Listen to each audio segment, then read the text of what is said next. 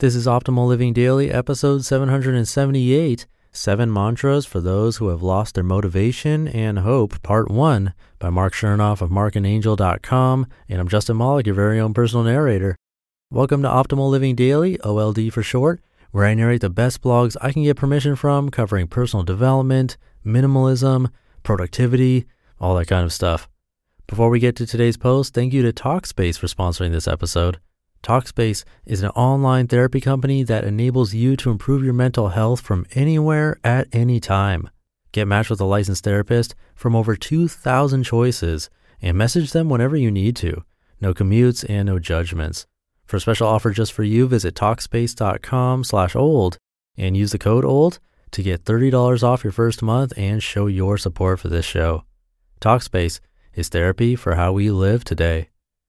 So today is the start of a two-parter. It's a bit on the longer side, so I'll read the first half today and then finish it up for you tomorrow. So with that, let's hear part one and start optimizing your life. Seven Mantras for Those Who Have Lost Their Motivation and Hope, Part 1 by Marc Chernoff of markandangel.com. Earlier today, I was sitting on a park bench eating a sandwich for lunch when an elderly couple pulled their car up under a nearby oak tree they rolled down the windows and turned up some jazz music on the radio. Then the man got out of the car, walked around to the passenger's side, and opened the door for the woman.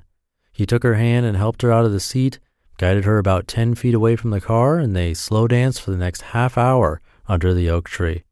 It was a beautiful sight to see. I could have watched them forever. And as they wrapped things up and started making their way back to the car, I clapped my hands in admiration.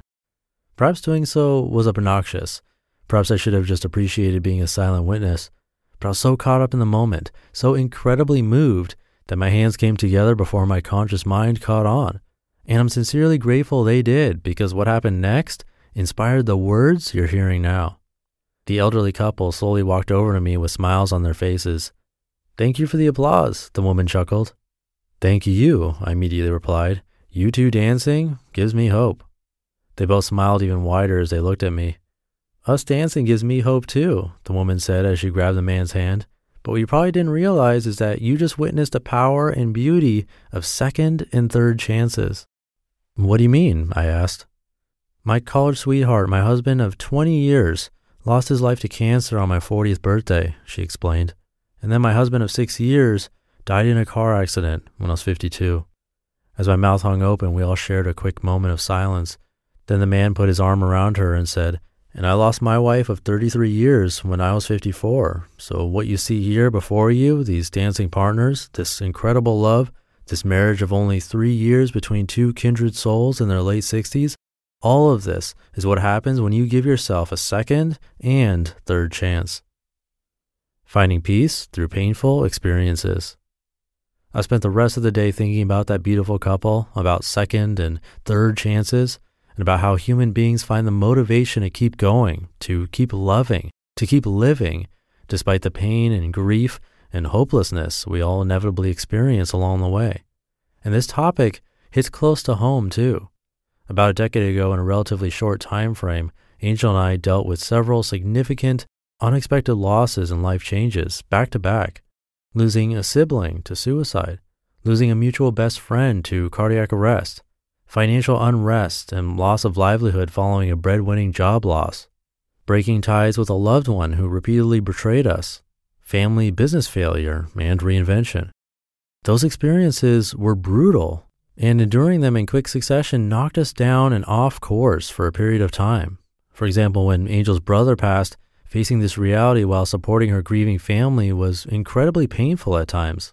There were moments when we shut the world out and avoided our loved ones who were grieving alongside us. We didn't want to deal with the pain, so we coped by running away, by finding ways to numb ourselves with alcohol and unhealthy distractions. And consequently, we grew physically ill while the pain continued to fester inside us. We felt terrible for far too long. And getting to the right state of mind, one that actually allowed us to physically and emotionally move forward again, required diligent practice because you better believe our minds were buried deep in the gutter. We had to learn to consciously free our minds so we could think straight and open ourselves to the next step.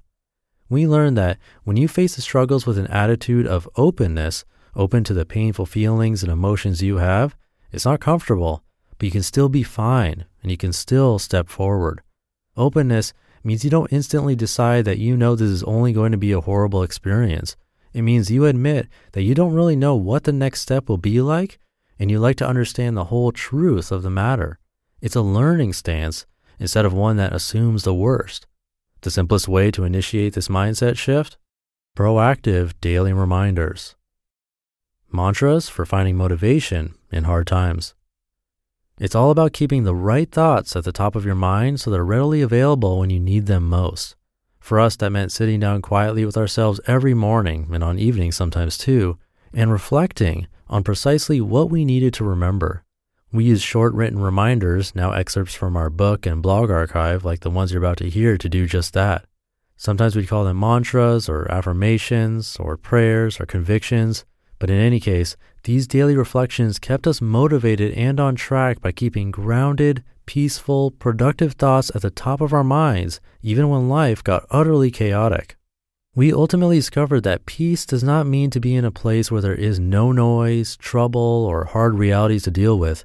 Peace means to be in the midst of all those things while remaining calm in your head and strong in your heart. Challenge yourself to choose one of the things you're about to hear every morning or evening, and then sit quietly for two minutes while repeating it silently in your mind like a mantra. See how doing so gradually changes the way you navigate life's twists and turns and hard times. Number one, never assume that you are stuck with the way things are right now. Life changes every single second, and so can you. When hard times hit, there's a tendency to extrapolate and assume the future holds more of the same. For some strange reason, this doesn't happen as much when things are going well. A laugh, a smile, and a warm, fuzzy feeling are fleeting, and we know it. We take the good times at face value in the moment for all they're worth, and then we let them go. But when we're depressed, struggling, or fearful, it's easy to heap on more pain by assuming tomorrow will be exactly like today. This is a cyclical, self fulfilling prophecy. If you don't allow yourself to move past what happened, what was said, what was felt, you will look at your future through the same dirty lens, and nothing will be able to focus your foggy judgment. You will keep on justifying, reliving, and fueling a perception that is worn out and false. Number two, hear that in tomorrow's episode. You just listened to part one of the post titled Seven Mantras for Those Who Have Lost Their Motivation and Hope by Marc Chernoff of markandangel.com. I'll finish the rest tomorrow, and a therapist can definitely help you with motivation.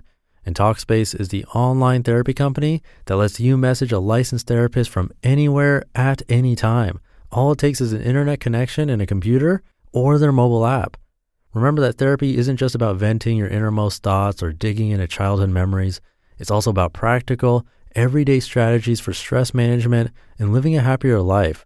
Having a therapist simply provides you a designated person for you to talk to who is trained to listen and help you make positive changes. It's like an accountability partner. And the Talkspace platform has over 2,000 licensed therapists now who are experienced in addressing life challenges that we all face.